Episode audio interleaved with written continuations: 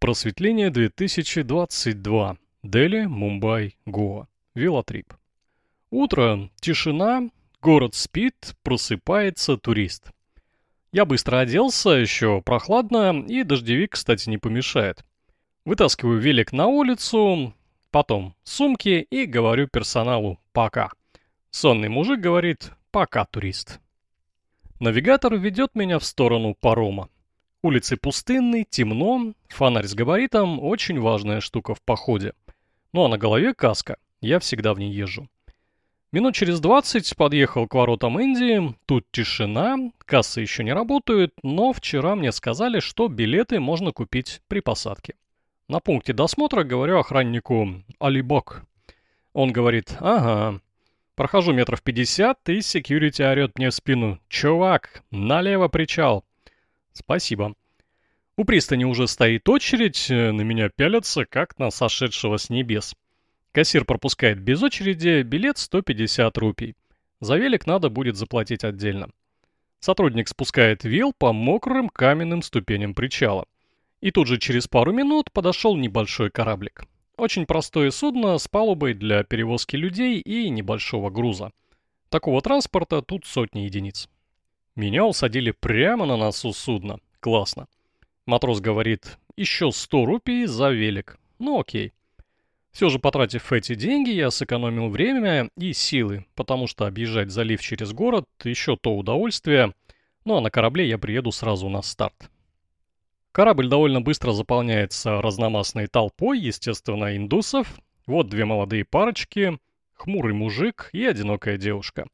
Сзади тоже всякие разные люди.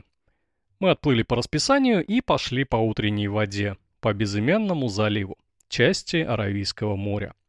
Солнце еще собиралось подняться над горизонтом и на воде прилично поддувало. Я утеплился еще больше. Пока лазил в сумку за дождевиком, уронил велик на одинокую девушку. Переживаю по этому поводу до сих пор. Получить педалью по ноге м, всегда больно. Она поморщилась и сказала, да, все окей, но я думаю, надо было ей хоть шоколадку дать. Ладно, проехали. Наслаждаюсь видами, над морем встает солнце, красота неописуемая. Оранжевый шар выныривает из серой утренней воды. Мимо бегут разные суда, и много кораблей стоит на рейде. Внезапно из утренней дымки появляются нефтяные вышки. Ого! Делать нечего, смотрю на карту, думаю, где заночевать и сколько сегодня проехать. Маршрут я прикинул еще дома, просто выбрал дороги в нужном направлении.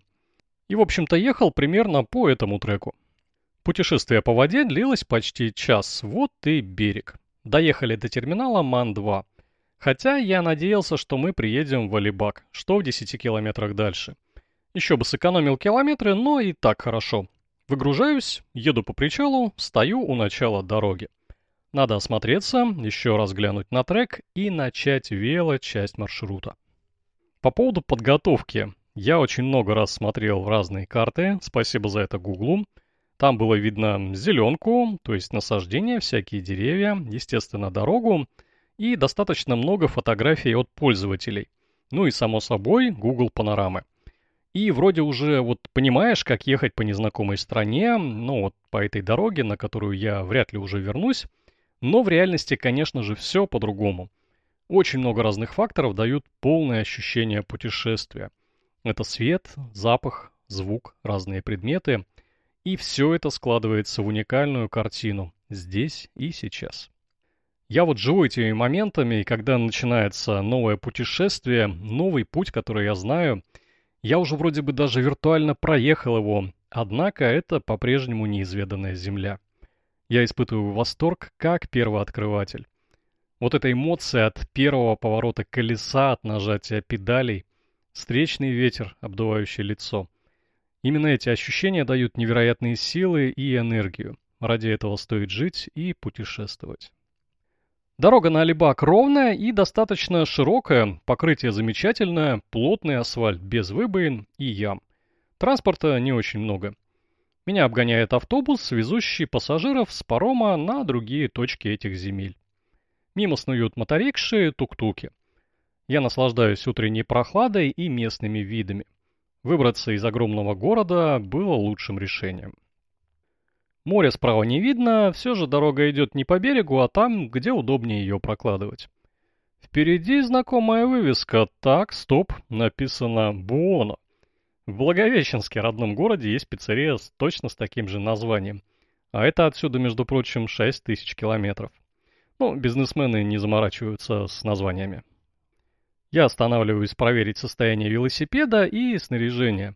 Все в порядке, ничего не потерял, колеса крутятся, но только надо немного настроить задний тормоз. Вот уже и городок Алибак. Останавливаться я тут не буду, но перекусить или выпить кофе не помешает. У меня даже есть печенье, осталось найти какую-нибудь кафешку. Проезжаю мимо красивого пруда с храмом, ура, вот и кафе на повороте. Кофе мне самый стронг. Готовят напиток весьма интересно. Кипятят молоко, прям до бульков, и кидают в кружку пакет три в одном. Получается, кстати, вкусно, горячо, сладко и довольно крепко. Практически как из кофемашины. На мою кружку садится муха. Ну ладно, пей тоже утром кофе. Плевать на эти условности, даже на то, что из этой кружки до меня уже пили, наверное, сотни человек. И вот оно ощущение того, что я наконец-то в Индии, и это обволакивает меня со всех сторон. Я, наконец, полностью ощущаю, что нахожусь за тысячи километров от дома, один в незнакомой стране. Еду, куда глаза глядят, а впереди еще множество невиданных пейзажей встречи с новыми людьми и много километров дороги. Я допил кофе и решил вернуться немного назад, сфотографировать пруд, на берегу которого женщины стирают белье. Экзотика и очень красивая картинка. Незаметно их снимаю, но мало ли, и еду дальше. По сторонам проносятся разные постройки, много храмов, а вроде бы фотографировать их тоже не особо можно. Но я иностранец и тем более делаю это издалека. Также иногда пользуюсь видеокамерой, и я уже смонтировал кино, можете найти его на моем канале на ютубе Михаил Кобзарь. Внезапно на дороге появляется невиданный мною ранее транспорт, повозка с двумя быками. Зовут эту породу Зебу. Это дальние потомки туров, э, ну, несмотря на вроде бы священность коров, используют рогатых для всяких утилитарных вещей. Повозка проезжает мимо, ее обгоняет местный автобус с надписью на лобовом стекле «Кришна». Первый мост, наконец-то, широкий, большой, он соединяет берега залива. Может быть, это устье реки. Я вообще думал, тут везде паромы, но нет, мостов очень много, и береговая линия изрезана довольно сильно. Индусы серьезно занимаются дорогами. Дальше еще один зверь на дороге – верблюд с погонщиком. Неплохие картинки для первого дня. Дромедар, одногорбый плеватель. Неспешно идет по дороге мне навстречу. Скорее всего, на нем катают туристов и грузов-то не возят. Животное ухожено, красиво и весьма статно. В отличие от погонщика, который в сланцах и мятой рубашке. Он показывает мне жест Виктория, наверное, это что-то означает у индусов, и уезжает вдаль на верблюде. Время приближается к полудню, становится не по себе от жары, уже плюс 35 градусов. Однако Воду я пью, но хочется чего-то другого и холодного. Кстати, где здесь туалет? Везде? Да нет уж. Плотная довольно застройка и отсутствие акустиков выводят меня на автозаправку HP Petrol Pump около городка Корлай. Тут есть навес, туалет, можно умыться и купить питья из холодильника. Я выбираю колу, работник говорит 40 рупий. Пытаюсь оплатить картой, не проходит. Он говорит, что можно QR-кодом через Google Pay. Пробую, тоже не получается. Да и карта туда у меня привязана русская, неизвестно сколько еще снимут. Так что отдаю наличку, отдыхаю 15 минут в тени. Моюсь под краном, с мокрой головой на ветерке. Самое то. Можно пилить дальше. Погодка, правда, адская. Солнце в зените, ни облачка, ни ветерка, и температура растет еще выше. За что мне это в первый день велопохода? Проезжаю поселение Колмандаля. Тут есть пляж и море. Привет, море. На берегу никого нет, да и купаться тут не особо удобно. Камни, скальные выходы. Обочина дороги довольно крутая, и на ней лежит немного мусора. Не пойду в воду, потерплю. Да и как потом ехать соленым, ведь до отеля еще примерно 50 километров.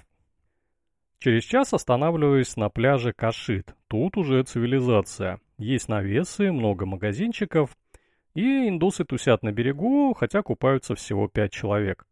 Кто-то рассекает море на водном мотоцикле. Я пью в тени холодный манговый нектар, удачно нашел, и это мой основной напиток практически на все дни похода. Делает это питье Кока-Кола по лицензии.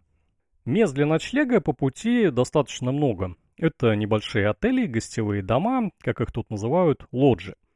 Но еще рано я примерно наметил точку, где заночую. Называется место Дивагар. Там пляж, много отелей, что-то вроде зоны отдыха. Даже Booking и Google видят там отели, так что разберусь на месте. Еда. Где моя еда? Завтракал я водой, обедал соком и колой и охота жрать. Останавливаюсь в кафешке, на вид прилично, говорю мне бирияни. Это рис с курицей, уже проверенное блюдо. Приносят рис, две лепешки, на вкус весьма неплохо, но жара, чертова жара. Не могу все съесть, осиливаю только треть, и тут вспоминаю волшебное слово из Турции – пакет. Без проблем, пакуют еду в контейнер, ужином я обеспечен. Еще километров через 10 вырисовывается пляж, но какой-то фиговый, так что там я тоже купаться не буду. Проезжаю город Мурут с военным аэропортом, я его даже не увидел вообще, видимо, маскировка такая хорошая. Останавливаюсь около гробниц Хокари, им более 500 лет. Мощные сооружения серого цвета из камня. Обнесены забором, зайти туда нельзя, но мне и не нужно вообще, потому что жара уже притупила мои восприятия, и до захода солнца осталось около часа и 20 километров до точки ночлега. Доеду. Подъехал к переправе Jungle Jetty Ferry из города Арганда в город Дикхи. Так она называется на картах.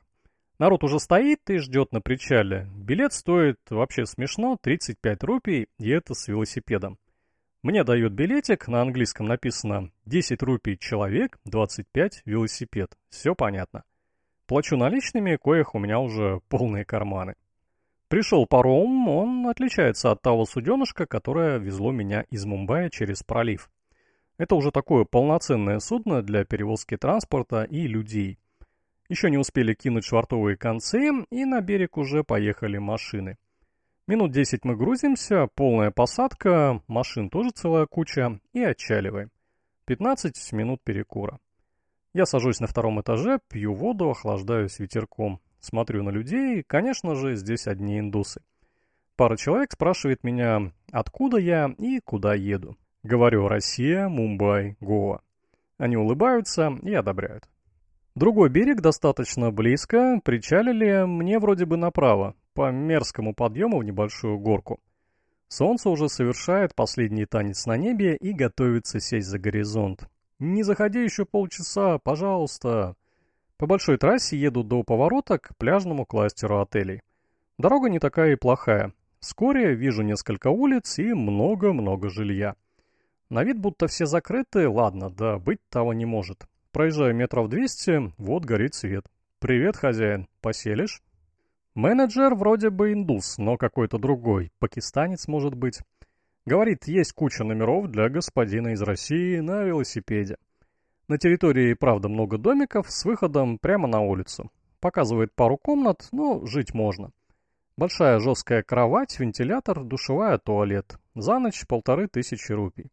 Тогда я даже, в общем-то, не думал, что это дорого, уже был сильно усталый и говорю «хорошо». Не торгуясь плачу, кидаю вещи в номер, а что с горячей водой? Нагреватель есть, конечно, только у нас тут кран сломан, извини, так что набери в ведро, разбавляй ковшиком и, пожалуйста, мойся. Сервис, конечно, минус, ну да хрен с ним. Я в таком состоянии, что мне уже ничего не важно, моюсь в ведре и вполне нормально себя чувствую.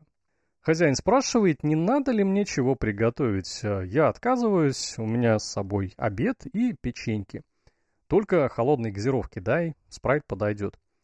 Сижу на террасе, ем еду, перевариваю день. Тяжело. Еще, наверное, 5 или 6 дней таких же. Ну да ладно, состояние потихоньку приходит в норму. Тут еще приезжает несколько гостей и тоже заселяются. Прошу у хозяина кипятка, ну, чай-то у меня есть. Он по индийской традиции приносит в моей огромной кружке на пол-литра 100 мл горячей воды. Ну не пьют они чай литрами, не пьют, а зря. Еще босс отеля предложил мне простернуть одежду всего за 100 рупий. Ну, вообще-то надо, потому что штаны, трусы, майка, перчатки, да и вообще вся одежда в пыли еще влажная от пота. Давай, постирай. За это сервис плюс. Наконец велик пристегнут, я помыт и накормлен. Закрываю глаза, но сон тревожит какое-то шуршание в ванной. Змеи, летучие мыши, вот вас только не хватало. Стал, осмотрелся, никого, да как же никого. Две лягушки с присосками на лапах прыгают по туалету. Хочу их выкинуть, но не получается, они присасываются к совку. Ладно, живите тут. Теперь точно спать. Отключаюсь, но появляется новый шум, как будто что-то стучит по крыше. Дождь не обещали, вообще не было предпосылок. Прислушиваюсь еще. Пищат. Крысы на корабле. По железному потолку бегает штук пять крыс, правда. Шуршат хвостами, пищат что-то свое. Я их не вижу, кричу на них. Две, похоже, обосрались и начали бегать еще быстрее. Как я их посчитал, не знаю, ну, точно их там было больше одной и меньше десяти. Уговоры и разговоры, что надо бы им убраться отсюда подальше, действовали весьма недолго. Тогда я пошел во все тяжкие. Включил на ютубе Парфенова с какой-то историей, сделал погромче, и вы не поверите, после пяти минут эфира в домике наступила полная тишина. Ну, тут отключился и я.